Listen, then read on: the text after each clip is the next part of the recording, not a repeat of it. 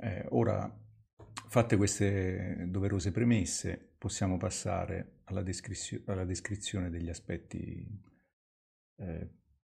più peculiari del delirio. Eh, vedremo però che eh, anche all'interno dei criteri più, più strettamente precipui eh, della logica delirante, eh, proprio nell'ottica che abbiamo delineato con Jaspers, ovvero che eh, il delirio è fondamentalmente un giudizio che riguarda un vissuto, eh, il vissuto delirante, quindi il Warner Leibniz, e pertanto mh, non può coinvolgere soltanto la sfera della, diciamo, della rappresentazione, ma dentro quella rappresentazione si intravedono sempre gli aspetti patici e desideranti, e vedremo quindi che nella nostra valutazione eh, non possiamo mai non tener conto di questi aspetti correlati, eh, che restituiscono questo aspetto, tra virgolette, vitalistico del delirio, eh, senza il quale il, il, delirio cessa di avere alcuna pregnanza eh, psicopatologica. E le quattro caratteristiche specifiche che Carniello ci indica, diciamo, riguardo alla eh, riguardo al modo in cui possiamo eh, diciamo, suddividere le, la, la, la, nostra valutazione eh, sono fondamentalmente quattro. Eh, la coerenza, l'adesione, la convinzione e la polarità. Eh, cerchiamo di descriverle nel dettaglio all'interno de- delle tre tipologie di modalità deliranti, cioè della paranoidia, parafrenia e paranoia, come abbiamo già fatto sopra. Ora, il, il primo criterio, che è quello della, della coerenza, partiamo dal criterio eh, che si presenta più affine, diciamo, ad un concetto della logica, ma che ad ogni modo fuoriesce anch'esso da un puro ambito logico. Eh, partiamo da qui proprio per dimostrare che il criterio più, tra virgolette, cognitivo di tutti è comunque eh, contaminato eh, dall'insieme esperienziale del soggetto. Per coerenza, eh, che deriva dal latino coerere, cioè stare attaccato insieme, più o meno, possiamo tradurlo, eh, possiamo e dobbiamo intendere sostanzialmente due, mh, anzi tre eh, cose distinte. Cioè, ovvero il modo in cui il delirio si interseca con la realtà, in quindi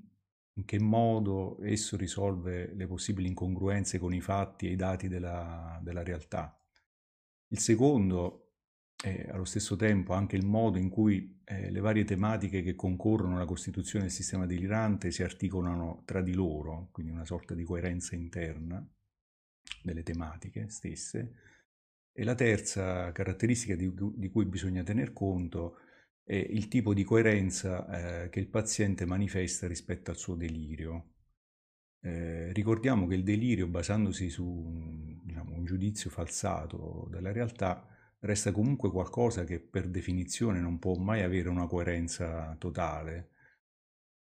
altrimenti non potremmo definirlo come delirio. Eh, siamo sempre all'interno di una paralogia, ecco. Eh, per questo non si applicano al delirio concetti come quello per esempio di validità, eh, ma ha più senso parlare di, di coerenza, non avrebbe eh, un senso parlare di validità quindi validità interna, esterna, eccetera. Eh, quindi possiamo dire che diciamo, per quello che riguarda la coerenza, l'escursione massima possibile eh, riguardo a questo aspetto eh, procede dalla diciamo, chiara e manifesta incoerenza di un delirio disorganizzato dello schizofrenico eh, fino a quella che è diciamo, la massima coerenza possibile eh, per quello che può essere un delirio che si manifesta nella, nella paranoia. Dicevo quindi che eh, della incoerenza del delirio dello schizofrenico, eh, nel quale i temi deliranti sono assai eterogenei, il più delle volte eh, queste tematiche sono eh, scarsamente o addirittura per niente coordinate tra di loro. Parliamo in questi casi di una eh, scucitezza, si indichiamo in italiano, scucitezza del delirio, che è una traduzione libera del, del termine tedesco zerfahren, che è un aggettivo, zerfahren che sta per sconnesso, per uh, scordinato, insomma. Eh, quindi in italiano, diciamo più propriamente, lo, cioè, è stato chiamato scucitezza questo aspetto, c'è un delirio scucito. Eh, le tematiche diciamo, che il paziente manifesta sono, che il paziente esprime, appaiono uh, frammentarie, eh, scarsamente legate tra di loro.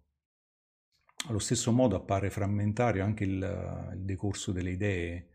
eh, che presenta spesso quindi tutta una serie di caratteristiche formali, quali fusioni, contaminazioni, eh, deviazioni tematiche, rilassamenti, deragliamenti, ma anche sviluppi illogici e imprevedibili. Eh, il delirio eh, estremamente labile nella sua struttura, eh, il più delle volte è senza alcuna o una molto scarsa tendenza alla sistematizzazione. E qua valgono le considerazioni che abbiamo fatto per il concetto di Van System, il sistema delirante. Eh, il delirio risulta quindi mal delimitabile nei suoi confini e nei piani in cui si svolge, eh, risulta diciamo, per lo più impenetrabile e inafferrabile eh, per questa qualità di effimero che gli è propria.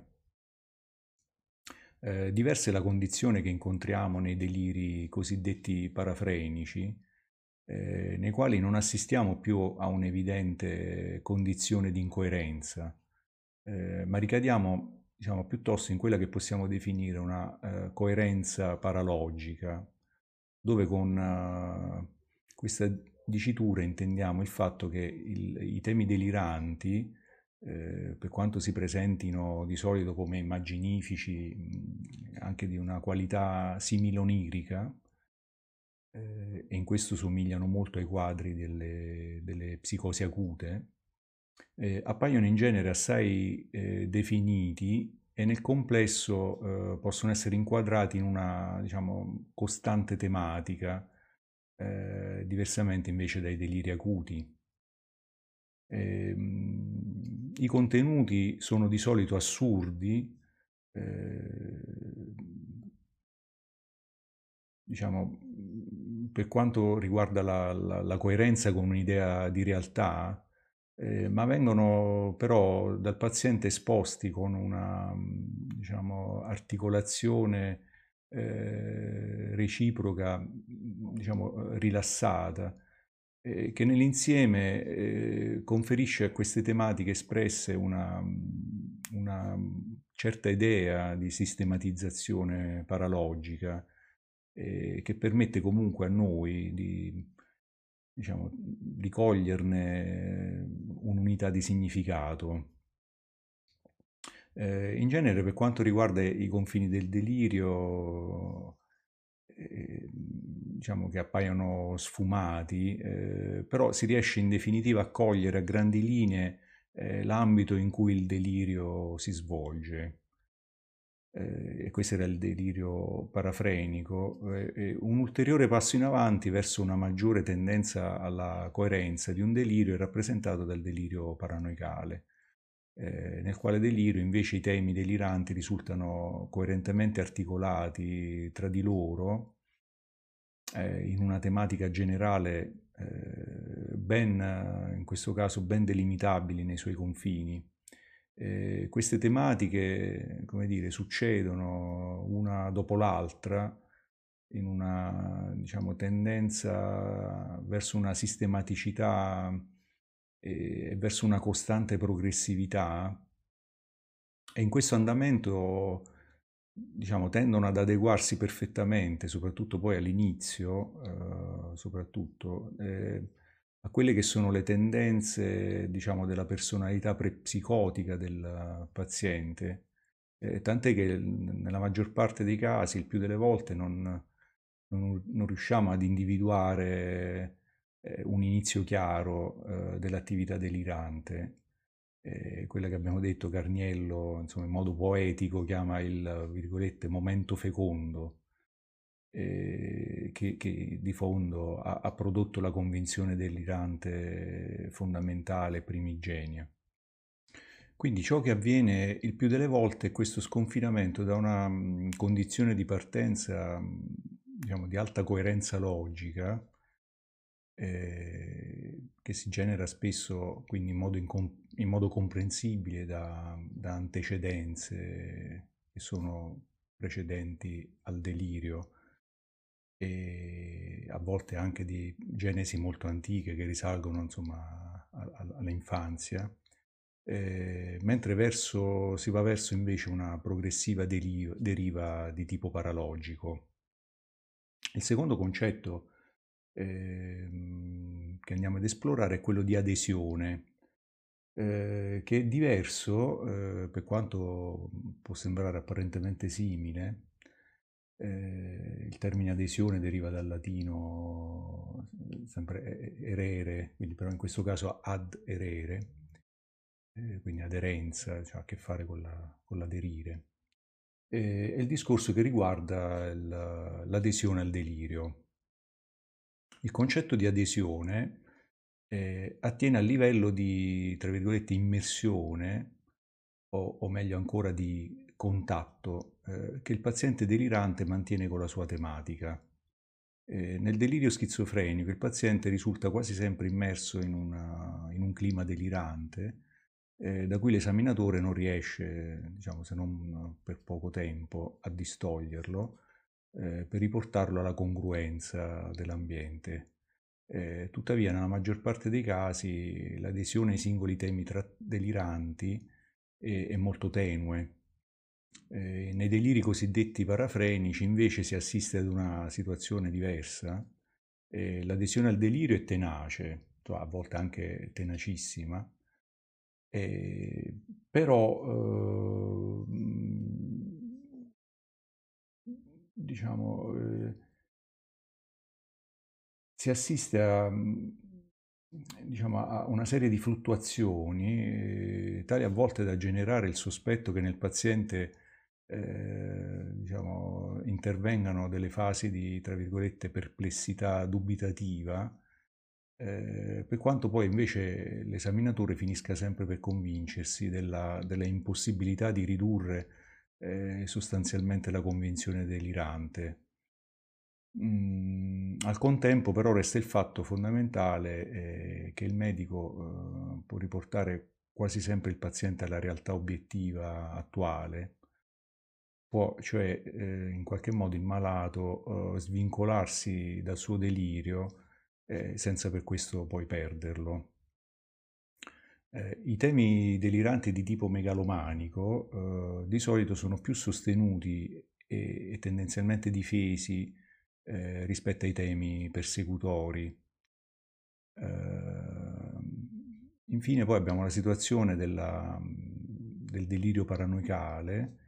in cui l'adesione al delirio è tenacissima, eh, con, um, abbiamo solo minime fluttuazioni eh, per nulla riducibili anche all'apparenza e, e, e dall'adozione del, del, punto di vista dell'esaminatore. I, I, temi deliranti non sono solo sono prontamente assunti sul piano ideologico, ma vengono difesi anche sul piano affettivo. Eh, questi malati difendono perciò allo stesso modo sia i temi megalomanici che quelli persecutori. Eh, I deliranti paranoici mh, appaiono mh, spesso battaglieri, intolleranti della critica altrui, facilmente irritabili, soprattutto se contraddetti, e, e questo ovviamente compromette quasi sempre ogni possibilità di cura. Il, il terzo criterio, diciamo, del, del, specifico del delirio è il criterio della convinzione. Eh, il criterio della convinzione, eh, che apparentemente si avvicina molto a quello dell'adesione, eh, riguarda invece il, ehm, e da questo se ne distanzia, eh, in particolare diciamo, riguarda il tipo di, tra virgolette, accaloramento, se possiamo definirlo così, che il paziente eh, in qualche modo manifesta riguardo alle tematiche eh, che espone. Ehm, eh, qui ci stiamo ancora di più allontanando rispetto alla considerazione stretta di tipo logico-cognitivo, eh, perché eh, per valutare la convinzione è necessario appoggiarsi a una componente degli Erlibnis deliranti eh, che non attiene strettamente al, diciamo, al tipo di processamento di un'asserzione logica eh, che può essere insomma in qualche modo confutata o verificata, eh, ma riguarda invece in modo più specifico il livello di paticità, eh, di passionalità che il paziente associa a quel vissuto, quello che Carniello chiama il, il tono convinzionale. Eh, nel paziente schizofrenico, ovvero nella paranoidia,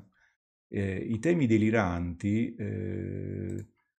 mh, mm, sono espressi eh, con scarsa convinzione e, e irrigidimento, eh, sia quelli di grandezza che di persecuzione.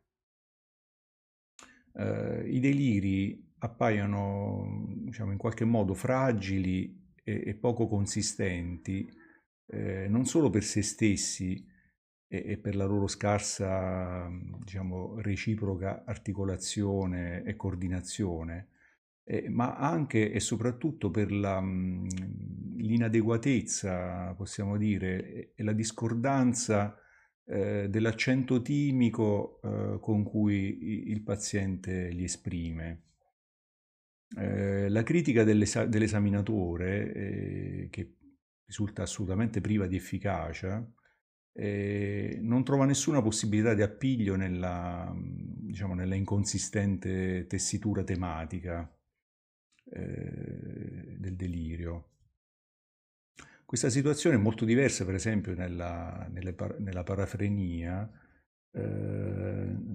nella quale ehm, diciamo, i, i, temi deliranti eh, sono espressi invece con, con tono convinzionale e anche con un certo pathos, eh, nonostante il contenuto che più delle volte è assurdamente e grandiosamente fantastico. Eh, di fronte alla, mh, alla critica dell'esaminatore, eh, la convinzione non flette, o se c'è una flessione, insomma, di, di minima entità eh, il, paziente però non, non, si rigidisce affatto nel difendere il suo delirio, eh, non entra mai o quasi mai in polemica con chi lo critica e lo contraddice. È, è una peculiarità del delirio parafrenico. Eh, nei deliri paranoicali invece la, la convinzione estrema con cui sono espressi i temi deliranti, che possono essere di tipo inventorio, riformatorio, eh, mistico, politico, eccetera, eh, risulta pari alla passionalità con cui queste tematiche vengono sostenute. Eh, la critica dell'esaminatore, diciamo, in qualche modo accentua e talora esaspera il carattere di, di convincimento. Eh, il paziente entra, diciamo, in vigorosa polemica con l'oppositore eh, anche su contestazioni minime. Eh, questa situazione di estrema passionalità, in accordanza con la tematica delirante, è stata in passato eh, definita dallo psichiatra svizzero Hans Mayer con il termine di eh, delirio catatimico, che deriva dal, deli- dal, dal greco katatiumos, eh, che potremmo diciamo, approssimativamente tradurre come diciamo, secondo l'affettività, cioè che segue questo aspetto affettivo. Eh, questo concetto ehm, diciamo, venne posto come tentativo di spiegazione psicodinamica eh, per lo sviluppo del, del contenuto variabile eh, dei deliri. Eh, Mayer ha concluso che il, il contenuto delirante eh, derivato da mh, mm, complessi a forte carica emotiva che gli sono sottostanti e, di tipo uh, catatimico e lo mette in contrasto con quei sintomi psicotici che non sono il risultato di una diciamo, psicogenesi, ma che sono una conseguenza degli effetti dell'organicità o di una intossicazione.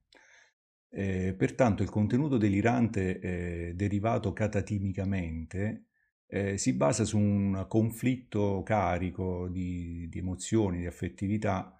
eh, di solito un desiderio, una paura o una, una tendenza di tipo ambivalente. Eh, tale comportamento appare come eh, il risultato di un cambiamento eh, nel pensiero che non era delirante, eh, ma piuttosto quasi, quasi delirante. Eh, I sintomi catatimici che provocano, provocano alcune forme di, di, grave aggressività sono causati da, un, da un'idea latente eh, che prende diciamo, la forma di una fissazione radicale. Il paziente mh, in qualche modo eh, acquisisce eh, l'idea di dover compiere un atto violento eh, contro gli altri contro se stesso. Eh,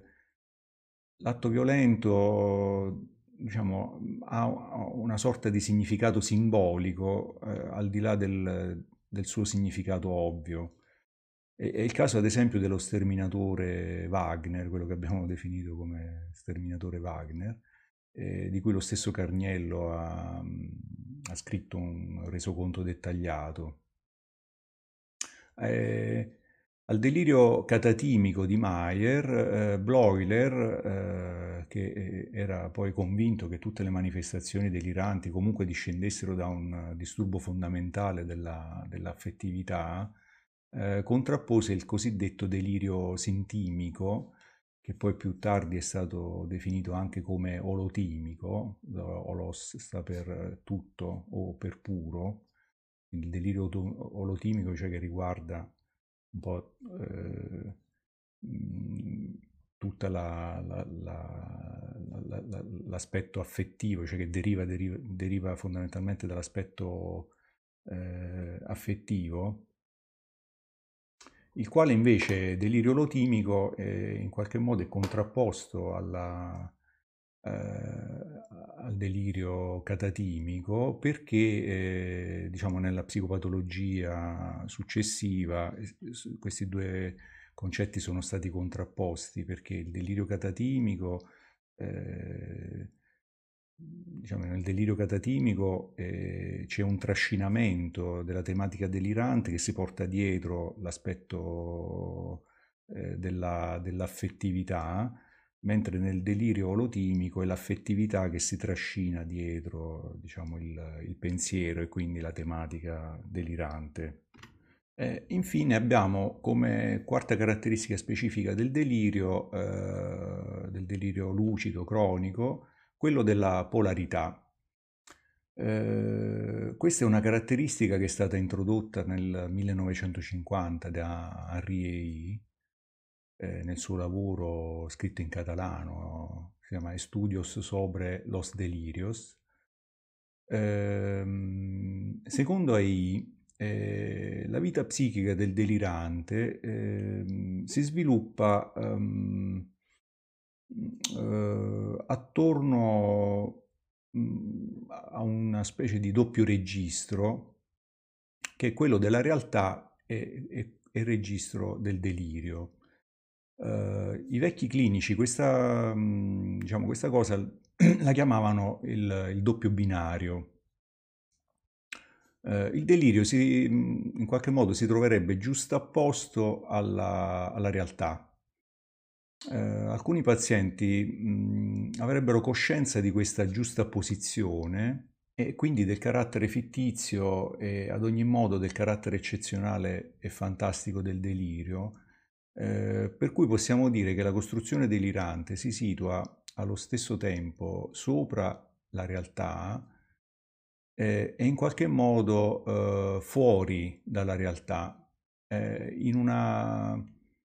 dimensione inestesa.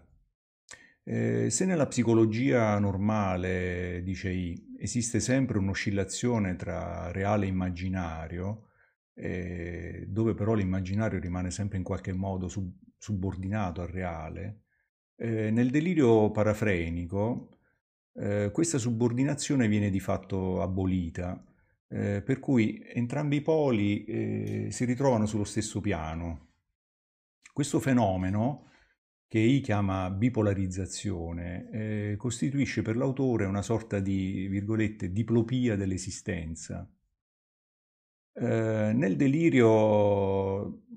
paranoide eh, non si assiste a questa bipolarizzazione perché il paziente solitamente appare polarizzato esclusivamente sul delirio. Eh, questa polarizzazione eh, potremmo definirla dereistica, cioè che sta fuori dalla realtà, eh, non è modificabile dal, dal, richiamo, dai richiami che può fare l'esaminatore alla realtà. Eh, di solito cadono nel, nel vuoto, eh, accentuando, diciamo, anzi talora, diciamo, la, l'aspetto autistico e, e innescando nel paziente comportamenti di tipo negativistico. Eh, abbiamo detto invece che nel paziente parafrenico si assiste a questo fenomeno della bipolarizzazione che eh, dove il, il paziente diciamo, si volge ed è attratto verso il polo grandiosamente immaginifico e fantastico del suo mondo delirante, eh, senza però che questa attrazione, come dire, gli impedisca il ritorno nel mondo della realtà. Eh, per quanto poi i due piani, quello del, del delirio e quello della realtà, eh, siano quanto di più discordante si possa pensare, è incredibile la, la scioltezza e la disinvoltura con cui il paziente è capace di transitare dall'uno all'altro o di giustapporre i due piani al contempo. Eh, infine, eh, diciamo, il paziente eh, paranoico eh, invece appare maggiormente polarizzato, eh, prevalentemente diciamo, verso la realtà eh, su cui incessantemente mh, mm, egli cala la sua tematica delirante. Eh, il paziente paranoico cerca di trovare nella realtà la giustificazione e la, diciamo, l'arricchimento al suo delirio, eh, eh nonché diciamo, motivo eh, alla polemica con cui cerca di, di imporlo. Eh, abbiamo definito quindi questi che sono eh, i caratteri, diciamo, specifici del delirio, cioè queste quattro caratteristiche che sono state individuate da Carniello. Eh, nella prossima lezione eh, diciamo, andremo ad esplorare eh, quelle che potremmo definire qualità secondarie del delirio, cioè in che modo queste caratteristiche eh, primarie si interfacciano con eh, tutto un nucleo di rappresentazioni di, eh, che riguardano diciamo, l'aspetto eh, affettivo, immaginativo, cognitivo, eccetera, insomma, del, del paziente.